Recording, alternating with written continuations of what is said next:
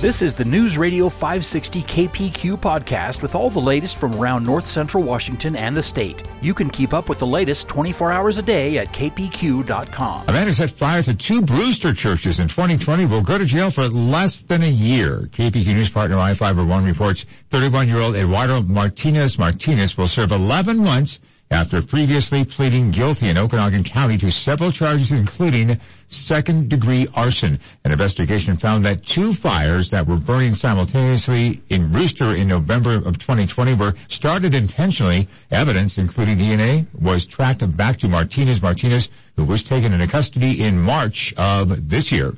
A 47-year-old woman will appear in court later this month after being accused of disturbing, distributing sexually explicit photos of an underage girl at Eastmont Junior High School.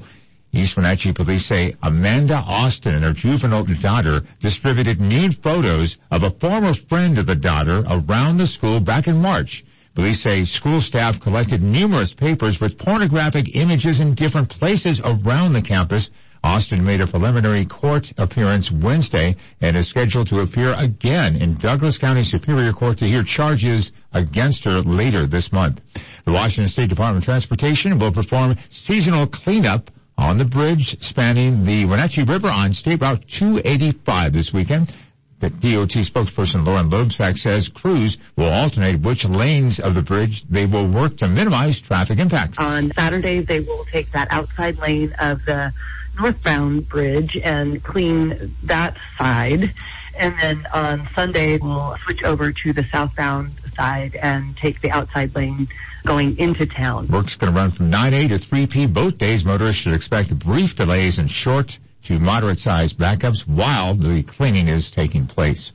Douglas County will pay the city of East Wenatchee $750 a month to lease space for the coroner's office within the city's newly acquired property on Simon Street.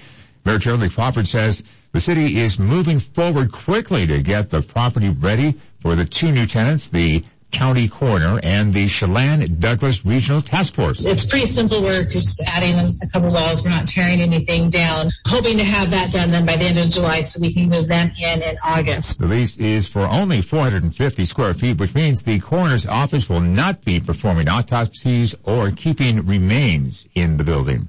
Speaking of that, Douglas County residents are going to like the very first coroner they've had this year after reaching a population level in 2020 in the census where one is now required a coroner. So far, 32-year-old Tanner Bateman is the only candidate who's filed to run for the position. He says he got interested in the profession after hearing his uncle tell stories about being a homicide detective in King County. I liked the detective aspect of it, but I didn't have the desire to be a police officer. And so this, you kind of get the best of both worlds. You get to be kind of a death detective and figure out what happened without having to become a police officer or detective. Bateman has in fact been the deputy coroner under the Douglas County prosecuting attorney for the past year and a half, where he's become the primary investigator of unintended and suspicious deaths.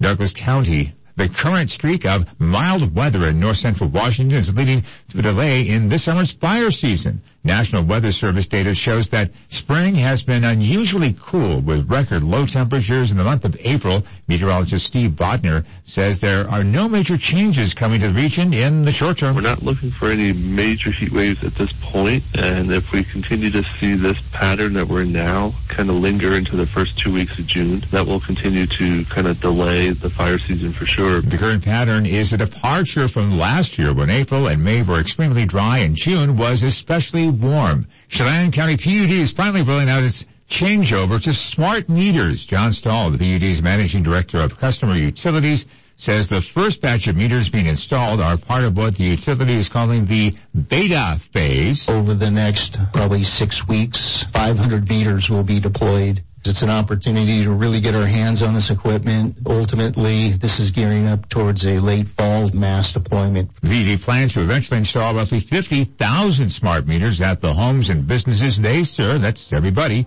Most of the beta phase meters will be outfitted in the Cashmere and Monitor areas. Thank you for listening to the News Radio 560 KPQ podcast. Don't forget to subscribe and, as always, keep up with the latest at our website, kpq.com. This podcast is a copyrighted production of Cherry Creek Media and News Radio 560 KPQ.